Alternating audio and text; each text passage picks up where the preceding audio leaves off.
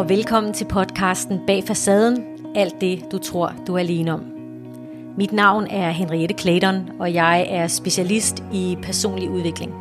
Til dagligt driver jeg skolen Enneagram Akademiet, som er et uddannelseshus, der handler om selvindsigt, forståelse af, hvem vi er og hvorfor vi gør, som vi gør.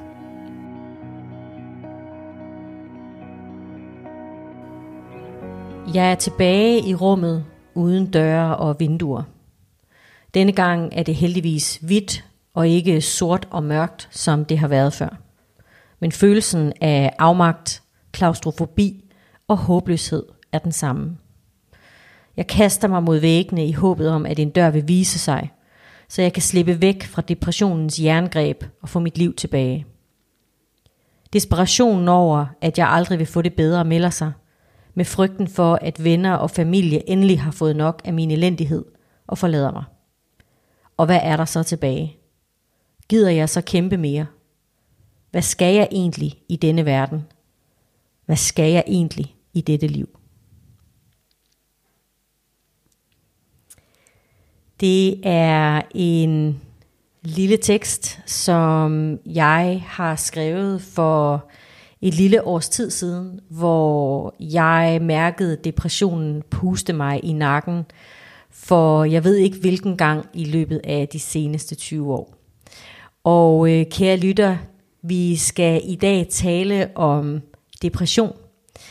Og det skal vi gøre over de kommende podcasts. Og i dag vil jeg starte med at fortælle mig om mine oplevelser med depression.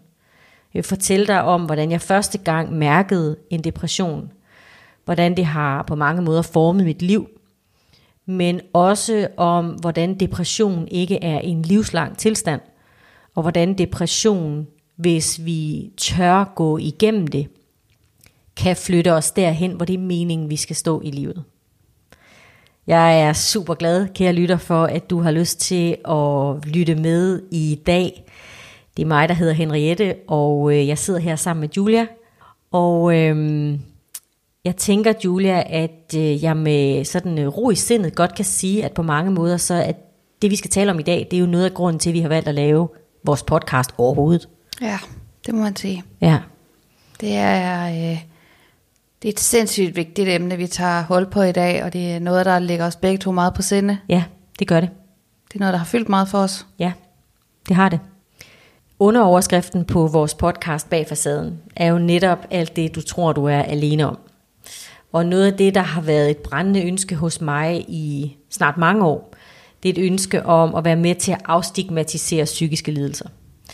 Øh, fordi så længe at der stadigvæk er skam forbundet med psykiske lidelser, så længe der stadigvæk er mennesker derude, der enten oplever ikke at turde fortælle, hvordan de har det, eller der er øh, mennesker, som ikke kæmper med psykiske lidelser, men som stiller sig uforstående over for det, og som måske har lyst til, eller måske kommer til at sige til et menneske, der lider, at nu er det på tide, du tager dig sammen, så, har vi, så er vi ikke færdige med at tale om psykisk lidelse.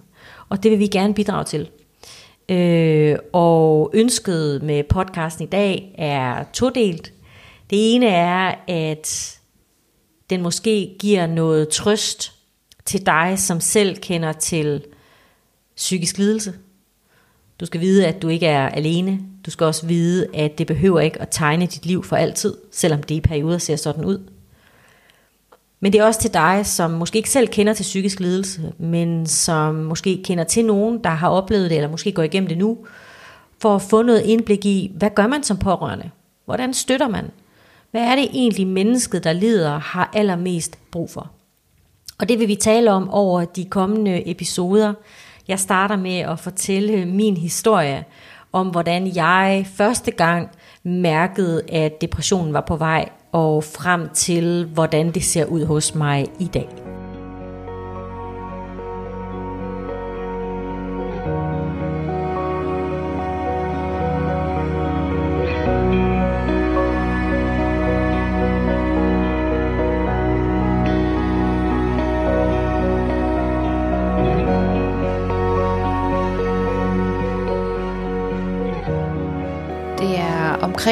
20 år siden, at du for første gang oplevede en depression. Ja. kunne du ikke dele lidt med os om, øh, hvordan foregik det? Mm. Hvad ledte op til det? Mm. Øhm, og hvad er der sket siden da? Mm. Øhm, jamen, hvis jeg skal starte med at øh, dele, hvornår jeg første gang havde tanken, at der i hvert fald psykisk var noget galt. Der øh, arbejdede og boede jeg i London. En, øh, en drøm, jeg havde haft i mange år, og jeg havde været i London i nogle år på det her tidspunkt. Og jeg begynder at mærke, at jeg slider mere og mere i min hverdag. Jeg slider mere og mere med at have ressourcer. Jeg er mere træt, mere kort for hovedet, mere um, uinteresseret. Jeg finder mindre og mindre glæde ved det arbejde, som jeg elskede, ved den by, jeg elskede, ved de venner, jeg elskede at være sammen med. Jeg boede sammen med venner i London i et dejligt hus, øh, og jeg mistede interessen. Øh, og øh, jeg kunne ikke sove mig fra det. Jeg kunne ikke, øh, jeg kunne ikke øh, tænke mig fra det. Det gik ikke væk, selvom jeg havde haft en god weekend. Og en aften, da jeg var på vej hjem, øh, jeg øh, kom som regel ret sent hjem fra mit arbejde, og øh, den her aften var der mørkt, og jeg går sådan op ad bakken mod huset, hvor vi boede. Og jeg græder. Det var efterhånden blevet øh, øh næsten en hverdagsting for mig, at på et eller andet tidspunkt i løbet af dagen var jeg nødt til at græde, fordi jeg skulle, have, jeg skulle ligesom have en forløsning øh, på, hvor dårligt jeg havde det. Og pludselig går det op for mig, at jeg vide, om det er sådan her, det føles at have en depression. Jeg ved ikke, hvor det kom fra, men det var, det var, det var følelsen, jeg havde. Og jeg tænkte, hvem skal jeg tale med? Hvem skal jeg sige det til? Øh, og hvad skal jeg sige?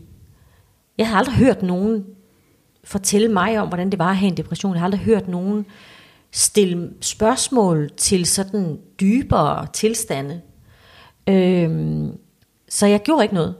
Men jeg træffede en beslutning. Jeg traf en beslutning om, at så var, det måtte nok betyde, at det var tid til at rejse hjem til Danmark. Og det gjorde jeg. Jeg tog tilbage til Danmark, fordi jeg på en eller anden måde håbede på, at det ville lette øh, det tryk, jeg havde mærket igennem lang tid. Fordi der er en grund til, at man lander i en depression, for de, langt de fleste af os. Øh, når vi lander i en depression, så er der gået noget forud. Og det, der var gået forud for mig, var et alt for højt arbejdspres over alt for lang tid. Og et alt for højt indre pres. Jeg er jo, fordi jeg er der kender enagrammet, type 1 i enagrammet. Og noget af det, vi etter gør, når vi bliver presset, det er, at vi for det første bliver ved med at øge forventningerne til os selv. Og mere vi øger forventningerne, jo mere undertrykker vi alle de følelser, vi har. Og på et eller andet tidspunkt, så kollapser det følelsesmæssige system. Og for etterne bliver det meget ofte til depression. Og det var også det, der skete for mig. Så det var rigtigt nok, at det løftede noget af presset, sådan det ydre pres, at flytte tilbage til Danmark. Jeg flyttede til København, og jeg fik en lejlighed på Marstalsgade i København Ø på Østerbro. Og min mor kørte mig over. Min mor kørte mig fra Jylland, hvor vi bor, og til København. Og øh, det var dårligt vejr, og derfor var min mor nødt til at køre ret hurtigt igen, fordi hun skulle nå at komme over Storbæltsbroen, inden den potentielt lukkede. Så jeg blev sådan ret hurtigt installeret, og så kørte min mor. Og øh, det er en stor ting at flytte fra en by til en anden. Det er en stor ting at pludselig sige farvel til det, jeg havde kendt så godt i lang tid, og så komme til en by, hvor jeg kendte en person på det tidspunkt. Men derudover, da jeg sidder i min lejlighed den aften, der går det op for mig, det her, det var ikke løsningen. I hvert fald ikke løsningen på min depression. Men jeg kendte ikke løsningen. Jeg vidste ikke, hvad det var. Så jeg fortsatte faktisk ufortrødent. Og jeg havde en lang periode, faktisk på over et år, hvor jeg, øh, hvor jeg sådan opretholdt en facade udad til. Mm. Også over for mine aller, aller nærmeste. Og øh, jeg havde øh, fundet, jeg havde fået en åbning, en mulighed for at opretholde facaden, der hed, at når mine venner i Jylland spurgte mig, om øh, der var noget, jeg gerne ville med til fester, eller hvad nu det kunne være, så sagde jeg, det kan jeg desværre ikke, jeg skal noget i København. Når mine venner og bekendte i København sagde, om der var noget, jeg ville med til, det kan jeg desværre ikke, jeg skal til Jylland. Så jeg kunne altid finde en undskyldning for ikke at deltage, af den simple årsag, at jeg brugte alle mine ressourcer på at holde sammen på mig selv, så jeg kunne opretholde mit arbejde. Der skal gå over et år, inden at depressionen tager fat i mig så meget, at jeg nu er ude af stand til at fungere i en almindelig hverdag. Det sker en morgen. Jeg arbejdede på det tidspunkt inde på det smukke Dangleterre i København. Jeg havde taget metroen, den var lige åbnet. Den havde jeg taget øh, fra mit hjem og ind til Kongens Nytorv. Og i stedet for at gå ind på hotellet, så stod jeg sådan lettere forvirret øh, i den ene ende af strøget. Jeg stod i et øh, indhak til en øh, bager, en Rein van Havn bager. Og det eneste, jeg kunne komme i tanke om at gøre, det var at ringe til min læge. Jeg var i tvivl om, hvor jeg var. Jeg var i tvivl om, øh, øh, øh, hvor jeg skulle gå hen. Og det, jeg var allermest bange for, det var faktisk, at jeg var blevet sindssyg. Jeg havde en oplevelse af, nu er det sket. Nu er jeg blevet sindssyg. Og jeg ringer til min læge, som øh, heldigvis havde telefontid på det her tidspunkt. Og jeg siger til hende, jeg tror, jeg er blevet sindssyg. Og til den dag i dag, der er jeg så dybt taknemmelig for, at det var lige præcis den her læge, der tog telefonen. Fordi det første, hun sagde, det var, hvor er du henne? Og så bad hun mig om at komme ud til hende ude på Østerbro. Og med hjælp fra min chef, for jeg gik rent faktisk over på kontoret, over på hotellet, med hjælp fra min chef fik vi ringet efter en taxa, og jeg kom ud til hende. Og da jeg sidder i hendes konsultation og er fuldstændig opløst i gråd, så siger hun til mig, hun siger en masse ting, og så siger hun blandt andet også, og så starter vi med at sygemelde dig. Det første jeg siger, det er, nej tak, det skal jeg ikke, jeg skal på arbejde. Jeg skal ikke sygemeldes. Ja, så skal jeg i hvert fald kun have en halv sygemelding. Og øh, den, øh, den godtog hun heldigvis ikke. Og øh, jeg bliver sygemeldt. Jeg kommer til en psykolog. Og jeg får øh, den første runde af antidepressiv medicin øh, på det her tidspunkt. Og øh, det der sker i de efterfølgende uger, det er, at jeg kollapser mere og mere. Langt om længe havde jeg overgivet mig. Og det betyder, at jeg i hvert fald havde en oplevelse af, og det tror jeg mange med psykiske lidelser har en oplevelse af, at når man endelig overgiver sig, føles det som om man får det endnu værre.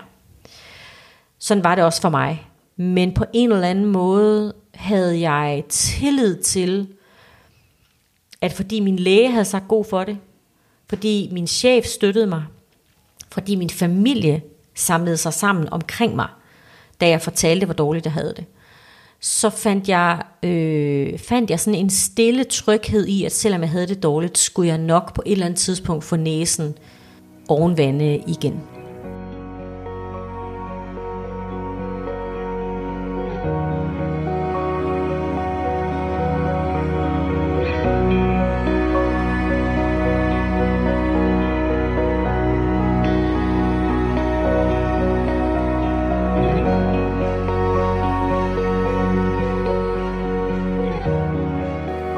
Forskelligt fra person til person, hvordan det føles at have en depression. Ja. Øhm, men kunne du prøve at sætte dine ord på, hvordan det føles for dig? Jo. Jo, det vil jeg gerne prøve. Øh, jeg tror, du har ret, at øh, det føles forskelligt fra person til person, og så er der jo selvfølgelig nogle fælles træk. Mm. Øh, øh, min oplevelse af depression er øh, en dyb, dyb, dyb tristhed.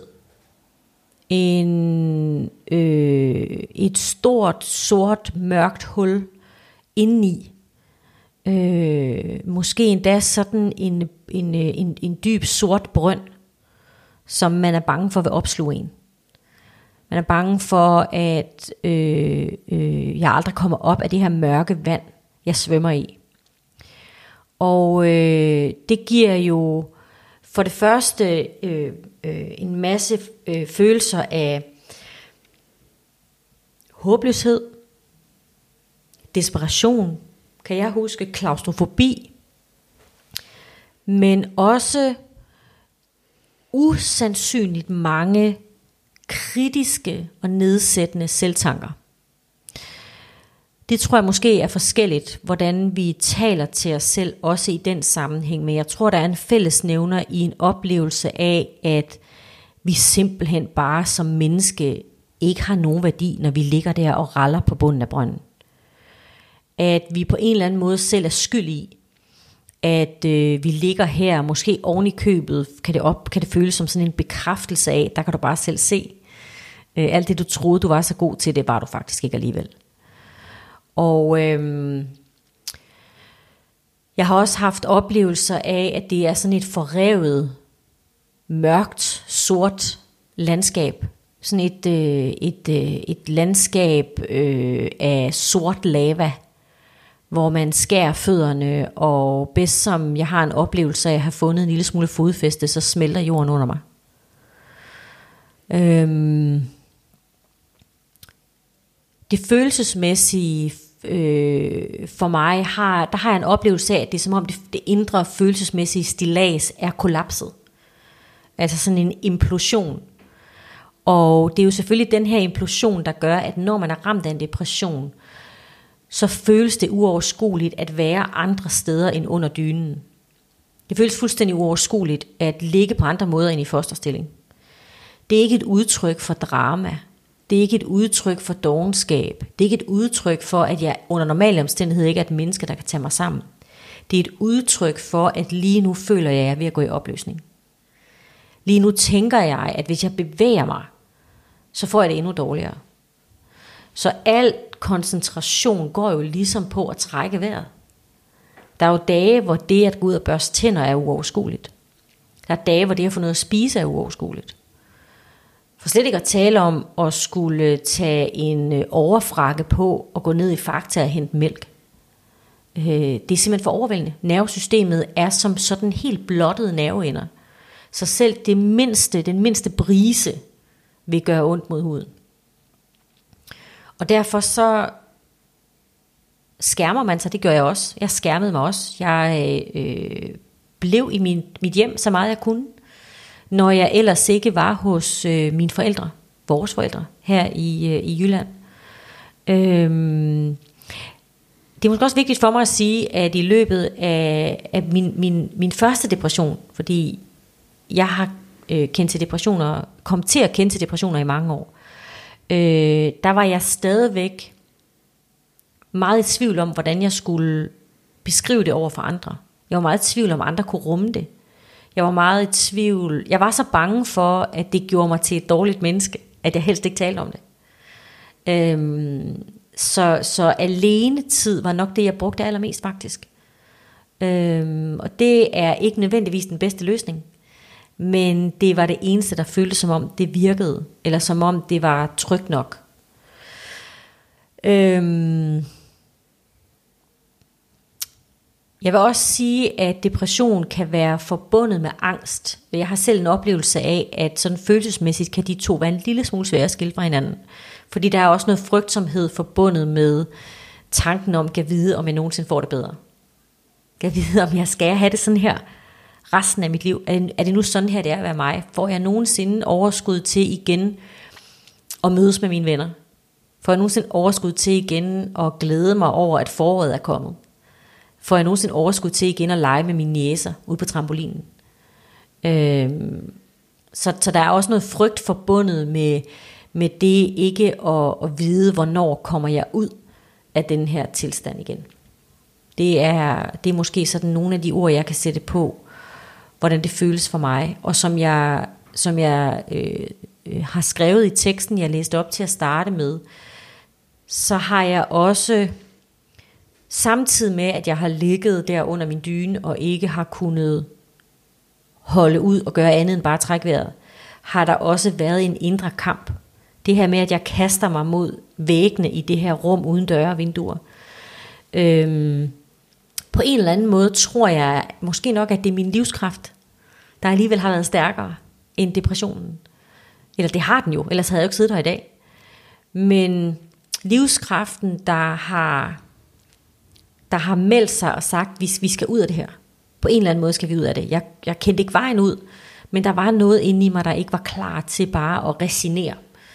Øhm, og øh, øh, det, øh, de ressourcer brugte jeg jo blandt andet til øh, at, at komme hos min psykolog i det omfang, øh, det var muligt, og øh, stille og roligt at begynde at vågne op til at, at kunne se verden og livet igen.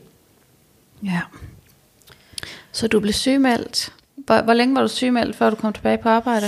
Jeg var sygemeldt i lige godt tre måneder, mm-hmm. og øh, jeg havde en øh, meget, meget skøn chef på det her tidspunkt, og vi havde lavet en aftale om, at, øh, at han gerne måtte ringe til mig. Øh, det må arbejdsgiveren jo ellers ikke, når man er sygemeldt, men det havde vi lavet en aftale om, fordi han ville gerne, han ville gerne være der for mig. Han ville gerne vise mig, at, at øh, der ikke var noget, jeg behøvede at skamme mig over, og at min plads var der på arbejdspladsen, når jeg var klar til at komme tilbage. Så vi talte løbende sammen. Nogle uger, der sagde jeg ikke så meget. Nogle uger var det bare to minutter. Men øh, til sidst følte jeg mig klar til at komme tilbage til mit arbejde. Og øh, det var ikke et ydre pres, der var lagt på mig, men jeg følte efter de her tre måneder, at nu gav det mening, og så sagde jeg ja til at komme tilbage på arbejdet. Det jeg måske gerne ville have vidst, det jeg måske godt kunne have tænkt mig, at min læge eller min psykolog eller en eller anden måske havde sagt til mig, det var, at man kan ikke bare sætte pick-up'en i, og så starte på 100% en gang til. Nej. Det kan man ikke. En anden ting, man heller ikke kan, det er, at det er ikke sådan, at når man har haft en depression, at når man så vender tilbage til verden, så kan man gå i gang på den samme måde, som man slap den. Det kan ikke lade sig gøre. Og det kunne det heller ikke for mig. Men det vidste jeg ikke. Så jeg kom tilbage til min arbejdsplads. Jeg øh, startede op, og det var dejligt at være tilbage. Det var sommer.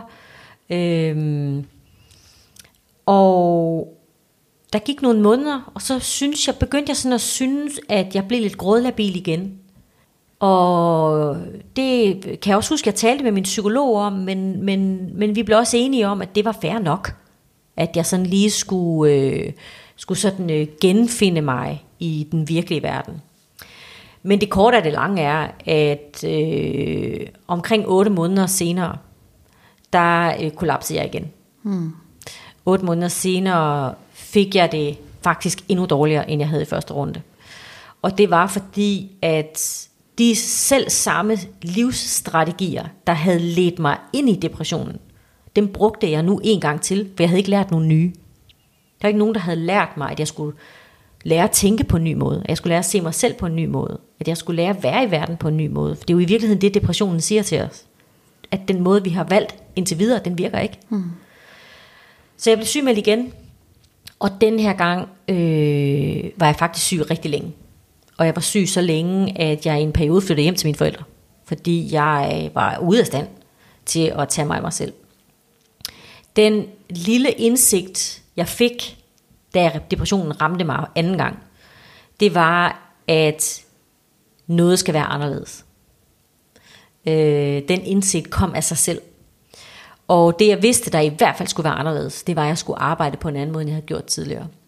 Så jeg besluttede mig for, at jeg ville ikke sige ja til et nyt arbejde, før jeg havde fundet et arbejde, der matchede den måde, en måde, der kunne støtte mig, men også, at jeg kunne komme til at lave noget, der i langt højere grad gav mening for mig, end det havde gjort på det tidspunkt at være i hotelbranchen. Jeg elskede hotelbranchen. Jeg har været ufattelig heldig. Altid øh, på arbejdsmarkedet. Jeg har haft nogle fantastiske arbejdspladser, nogle fantastiske chefer. Men det var ikke det rigtige. Det var ikke den rigtige vej. Og det opdagede jeg intuitivt der anden gang.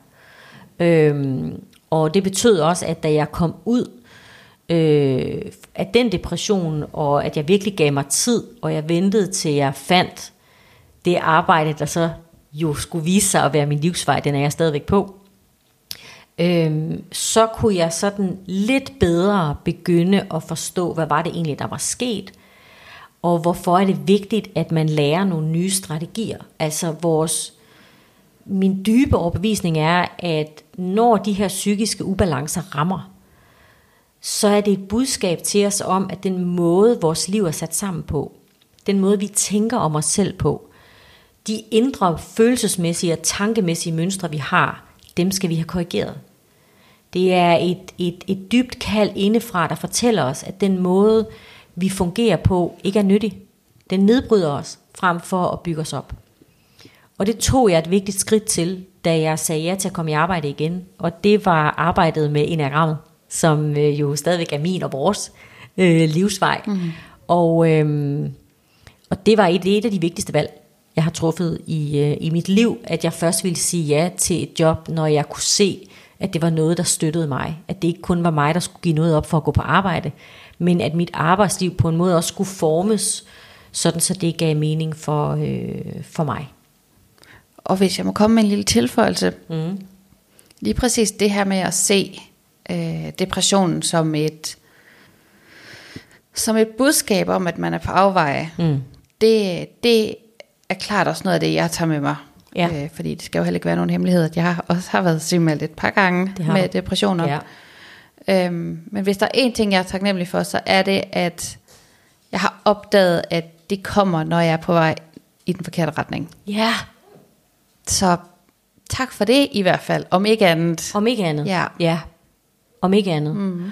Og måske skal vi sige her, at hvis nu du lytter med her, og du lige nu oplever depression, så kan det godt være, at du vil tænke om det, vi lige har sagt nu med, at depressionen faktisk prøver at fortælle os noget. Det kan godt være, at du vil tænke, sikke noget fis. Ja. Det er, da, øh, det er da det mest popsmarte, jeg længe har hørt. Det føles ikke som om depressionen vil mig noget som helst godt. Det forstår jeg godt, det, forstår, det ved vi godt. Måske kan du lægge et lille håb i, at depressionen ikke kommer til at vare for evigt. At det, at du bliver ved med at trække vejret, at du bliver ved med at tage ganske små skridt hver eneste dag, det er, at du finder nogle mennesker, der kan hjælpe dig, eller støtte dig, eller bare vil lytte til dig.